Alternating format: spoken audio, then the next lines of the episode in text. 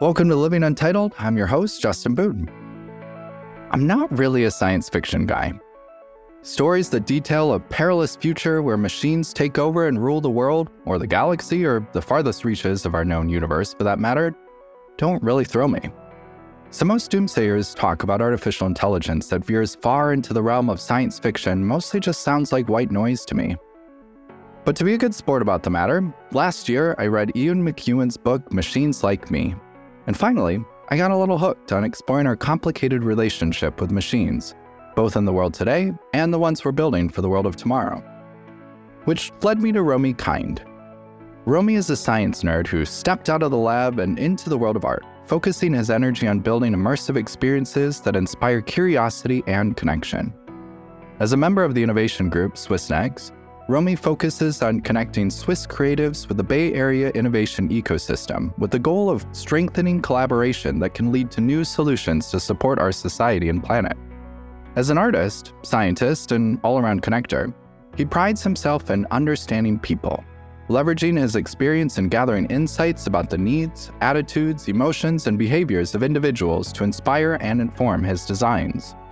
So, for this conversation, I wanted Romie's take on our increasingly machine powered world.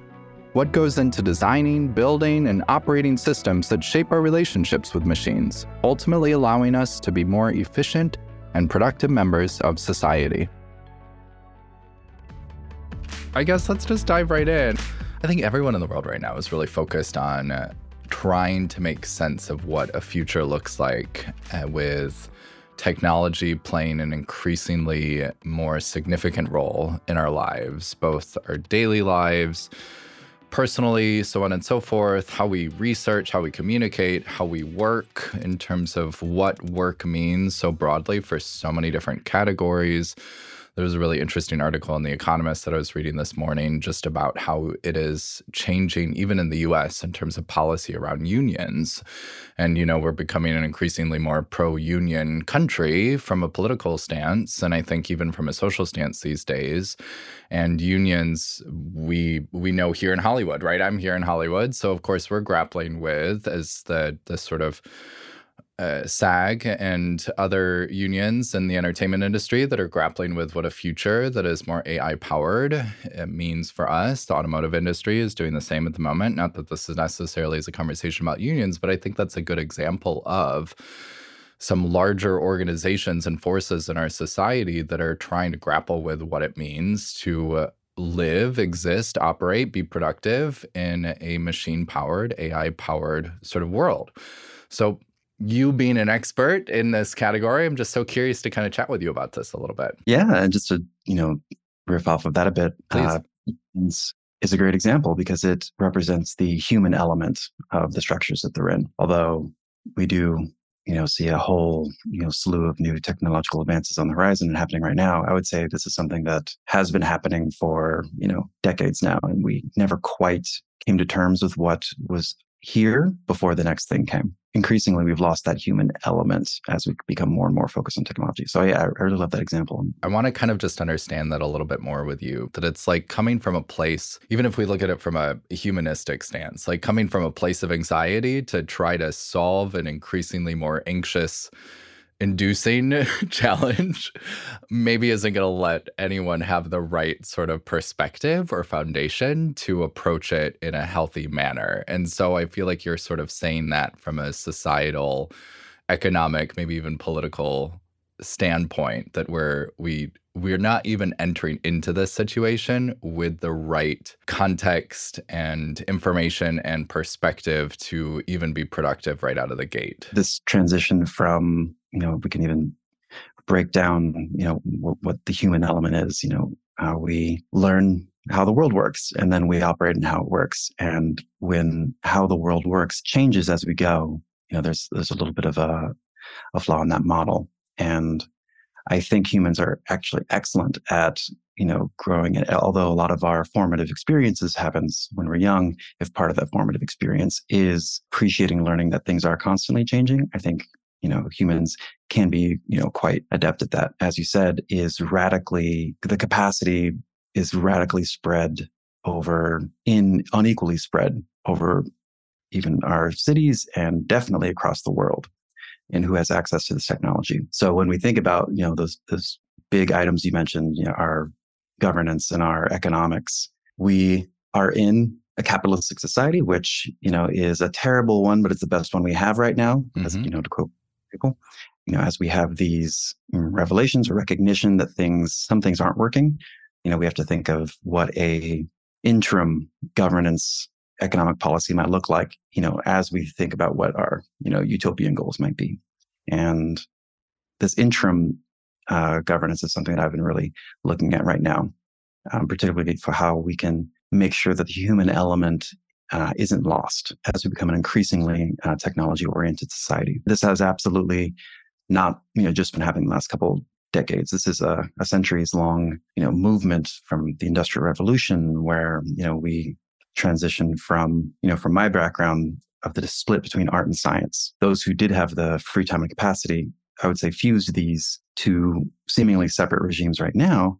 And some good examples of that are the, you know, the Renaissance figures, Leonardo, scholar, artist, gentleman is, is mostly a, a product of the time, but it did produce a, a, huge advance, especially in what I would call the science and engineering uh, industrial aspects and beauty and diversity of art that's produced by people who are solely focusing on, you know, what, what is the nature of beauty uh, have been amazing as well. But I think there is definitely something lost uh, in the, the hyper focus and hyper specialization that we've undergone as we come to terms or grapple with what humans are right now in a society where technology is almost becoming their own entity, you know, through artificial intelligence and even just, you know, the algorithms that people put in place and have very little assessment of what that impact might be, thinking about what a, a whole human can be. What is the artist and scientist and you know some would say also philosopher that that allows us to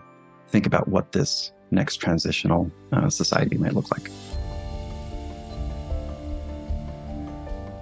Why do you think it's so important to bring all of these different types of voices to the table as part of this conversation right now? Great question. I'm going to start very high and then move quickly into what you know I, I would say I have expertise in, which is not philosophy. Although what drew me to this you know combination of, of philosophy and art and science is the Platonic transcendentals. You know, truth, beauty, goodness. And these are things that we recognize exist and they are kind of fundamental to how we work. And I often think of science as the pursuit of truth, art as the pursuit of beauty, and philosophy as the pursuit of goodness. And, and goodness, as I know, is a very ambiguous term for a lot of different people, but goodness being, you know, what do we do with these things that we have? And how do we create a, a world where, you know, we thrive? And as a designer, which is partially what I consider myself, uh, in addition to being an artist and scientist, is how do we design the next technology or the next governance system because I'm even less of a designer. As a storyteller, I think of what is the story? If we think of all these experiences as a story, what story are we telling? And gosh, there's nothing like a story to really bring in what, you know, the, the, the questions of what is true, what is beautiful, and what, and what is good. Whether it be a piece of architecture, software, or, you know, in my case, an immersive experience as you bring somebody in to be a participant in the story and the world that you've created. I'm going to switch back to what we were talking about mm-hmm. when we live in a world that now has something like artificial intelligence. You know, how does artificial intelligence enhance our ability to design? But also, as we think about what it might be, how do we use our capacity, our human capacity to create stories that allow artificial intelligence is to grow and thrive. There's a few different uh, approaches to how to create this general intelligence, or I guess I'll re- define that really quickly. So, artificial general intelligence would be a AI that doesn't just respond to questions using a language model like ChatGPT, or it doesn't just uh, run, you know, a, a machine learning algorithm to pick out what best product that you would like based on your other products. Uh, it's something that you can give any problem and it can use its capacity to to create a solution. As we approach what that might be, I think that there's an element of embodied intelligence that we need to recognize that is a very strong aspect of who humans are. You know, we are not just brains, you know, sitting in the control room in our brains and pulling levers. Uh, we have the feeling in our body and the mm. emotional component that is core core to who we are. And I think very core to not only the obvious beauty and, and goodness aspects of, of our universe, but how we feel affects truth as well. And so, you know, when we create experiences, what experiences can we create to evolve the AIs that we would like to have in the future? When we think about what the embodiment of an AI might be, is it is it robotics? I, it could be robotics, and I, and I do love all of the potential productivity, you know, you know, leaps and bounds we would make mm-hmm. once we have mm-hmm. AI connected robotics. But I think if we treat AI as a genuine collaborator in this new future, how are we as humans the embodiment of AI? We use the you know incredible capacities of of computation to do things that we can't. But when we sense the world, how are we the body uh, of of this you know combined intelligence, um, and always have our needs and our desires in the loop as we approach alignment uh, with with what the, the things we create.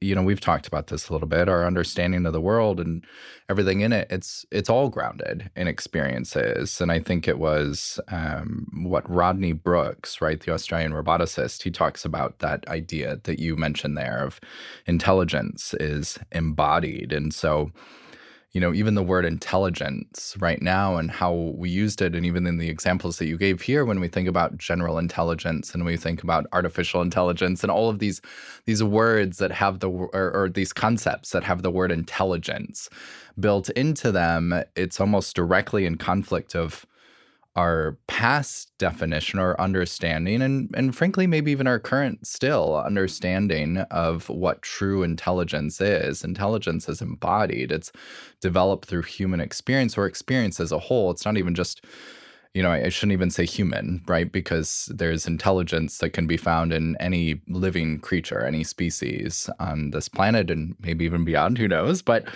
intelligence if it's if we're talking about it in an embodied sense that's developed gained through experiences you bring up such a fascinating point here of how we teach how we design how we engineer machines to be able to and i don't even just mean machines in the robotic sense but i just in the the larger sort of intelligence gathering computation process, how we approach doing that, designing these systems in a way that we enable them to gain intelligence here. Yeah, I'm glad you brought up Rodney Brooks. Uh, he, you know, definitely is is focusing on the software and robotics aspect and explored a lot of the philosophies of of what objects and experience might be for for a computational entity. I think we need to recognize that we don't even fully understand it as a human. We recognize that we have sentience, eh, or some people believe like we recognize that we have our own sentience, and who knows about other people. Uh, but assuming we all have sentience, what is you know what is nature of that, and at what points do we agree that another entity has sentience? Another point that uh, Rodney Brooks wrote about was the idea of autopoiesis versus allopoiesis, which is, you know, can we can create new humans, you know, from quote unquote nothing, or allopoiesis where we can evolve who we are individually. We can maybe we can we can like change our bodies, but a robot, for example, could swap out an arm. You know, this evolving hardware you know, with these two forms of embodiment, I think the autopoiesis is a really powerful one. If we thought about what experience we could create for an AI, like if we give AI the task to create another version of itself to experience the world again and evolve in that way, that's the mysterious and provocative uh, route that some people are afraid of. Some people, you know, think will lead to the singularity, for example, mm-hmm. is in my mind, the most human. If I were to create an experience for AI, it would be what what legacy would it want to live on? How will it deal with its own death? You know, quote unquote, and you know, how will it create that next generation itself? Mm. Not because these things ultimately help us, but they are the fundamental, you know, relations with the universe that that makes us human. I don't know what will happen if the if we give these tasks to uh, even partially general intelligence. Uh, but I think it it spurs a lot of ideas relevant to what I call the transcendental, or what are called the transcendentals. You know, will an AI come to a understanding what is good for it, you know, and what is beautiful to it? Yeah, so that that, that would be the big the big experience I would like to create. However, where we are now, using human agency as a embodiment of of an AI is is a is an exciting and, and um, fruitful direction as well. Like how do we become the robot arms and the robot eyes for this intelligence uh, and have a feedback loop there. The feedback loop is important. And I think it's simultaneously also what people are afraid of.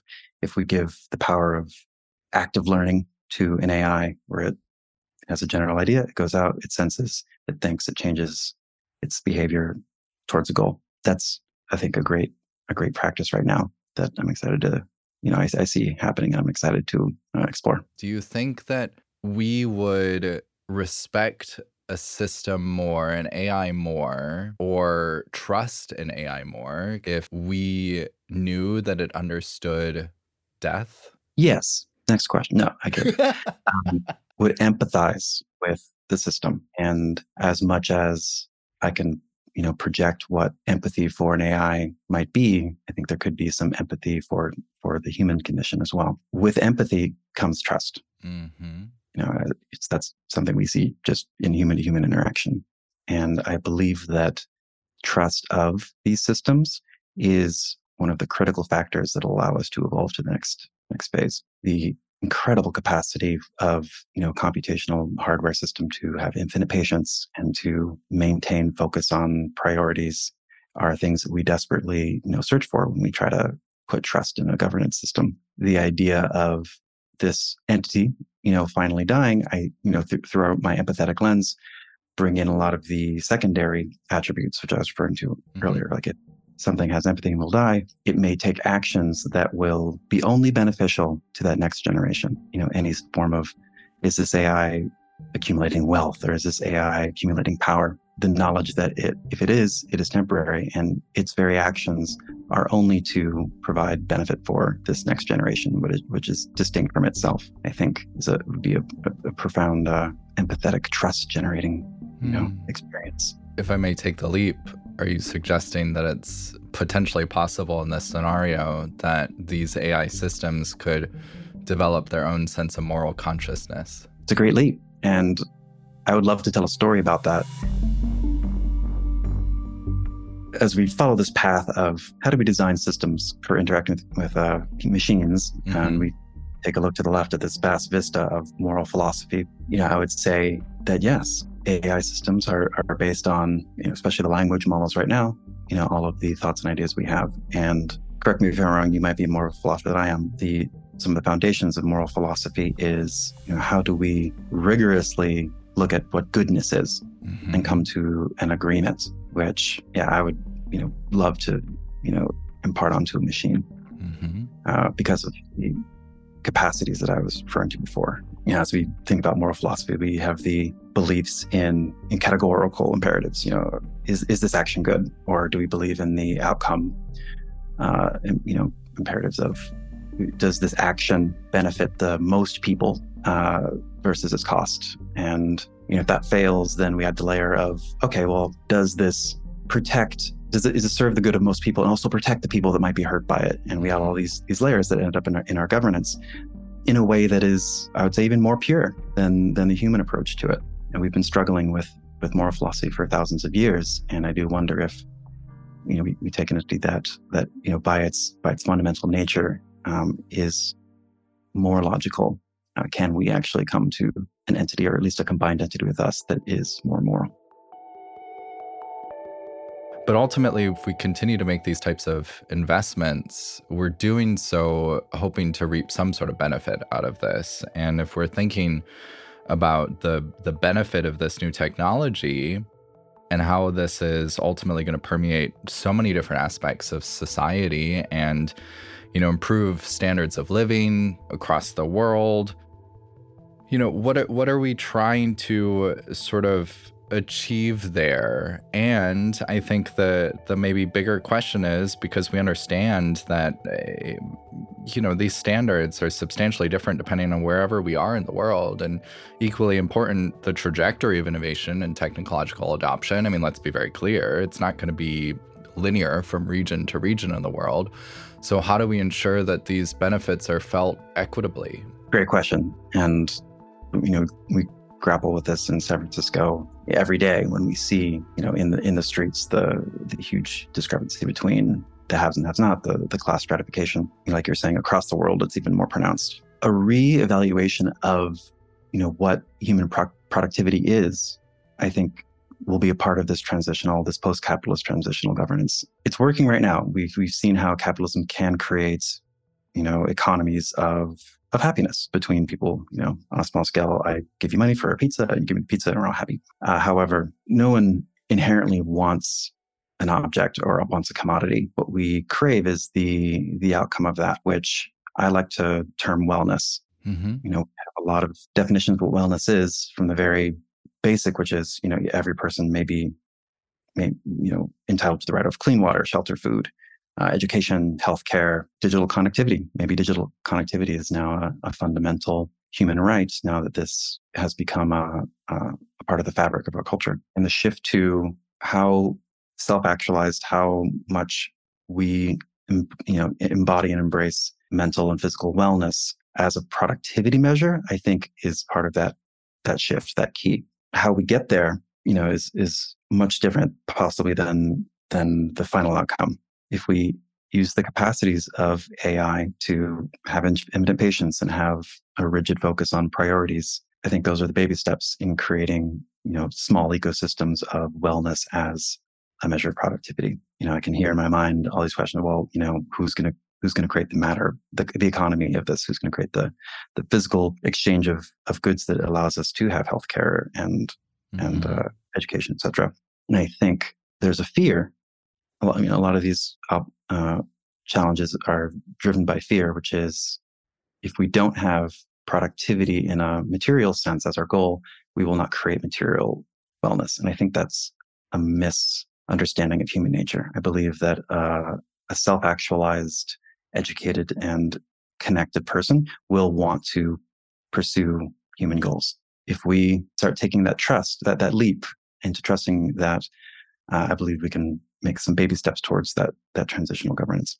You know, your point about wellness is such a fascinating one. If we think truly about wellness as like a metric of productivity, and I don't think I used your language correctly there, but um, you know, in that sort of uh, sense of thinking here, you really open the door to category growth in terms of innovation around productivity. Because, like where you were just going here, is, you know, we can't just think of everything in terms of monetary exchange. You know, if I can fund this to receive X in return, well, then innovation just extends on a linear curve. And we know that's not true. That's not what innovation does. Like we've seen it, we have these tremendous sort of exponential leaps in terms of innovation and growth there.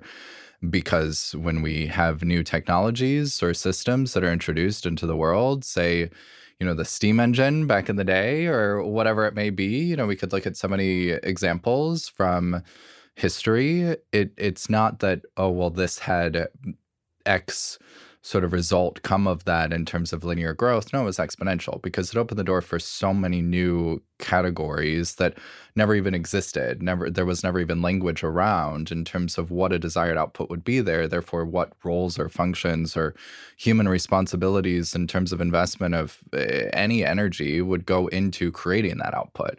So I think in a way you're kind of saying suggesting the same as possible here. Of course I I haven't offered any specific solutions because of the magnitude of the problem. And I think success is really something you have to try. If I were to suggest some experiences, which is which is where I come in mm-hmm. for programming society through experiences. You know, we we don't have access to the the root code of how we work just yet. And I believe special ed- education is the big experience that programs us. And I think every experience that we create for each other, have ourselves, is a little bit of editing of that internal code to, you know, evolve how we behave for ourselves or each other. So if I were to create this this transitional experience, it would be we see this disparity in wealth accumulation. We wonder, can we overcome the fear of I have a notion that the people who accumulate the most have have the feeling of, of scarcity the most because because of, of the loss. However, we can also point to examples where accumulation of, of huge amounts of wealth does not actually, you know, create these feelings of of connectedness, of, of, of beauty and good. If we could find incentives where directing these resources to the value that we referred to earlier, this this value of wellness mm-hmm. as being success, as being uh, productivity, and then see the, the, the impact of that. Uh, I feel like that's a story I would like to write, not the creation of an AI that is able to understand every person in the world and know exactly what to sell them. And so you know, in the end one one mega entity that creates wage slaves. And what is this shared embodied entity that we are all you know the sensors and, and hands and, and, eyes for that because it is one body has an extremely um, powerful incentive for the the capacity and wellness of every part of it? It's a story i'd like to write I hope you can. And I hope that people don't embark on an experience like that out of a place of fear, but instead can find a way to do so out of a place of curiosity and interest in pursuit of something better. Because ultimately, I think that's why you do so much of this work. And I think that's sort of a resounding message that I kind of always try to impart to others and live by myself as well. Can't wait to embark on that journey, that experience, and sort of see what you create from that. And I hope that others are um, interested in doing the same with you. Thank you. That's how we create the stories, you know, by by working together. And excited to you know see what we can do and see who we can bring in. Well, thank you, Romie. This was so much fun. Yeah, it's always a pleasure.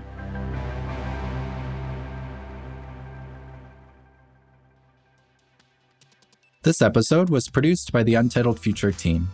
For more information about Untitled Future, please visit us at untitledfuture.com or follow us on LinkedIn. And for more episodes, please subscribe to our show wherever you listen to podcasts. Once again, I'm your host, Justin Boone. Thanks for listening. And remember, life's better when you belong.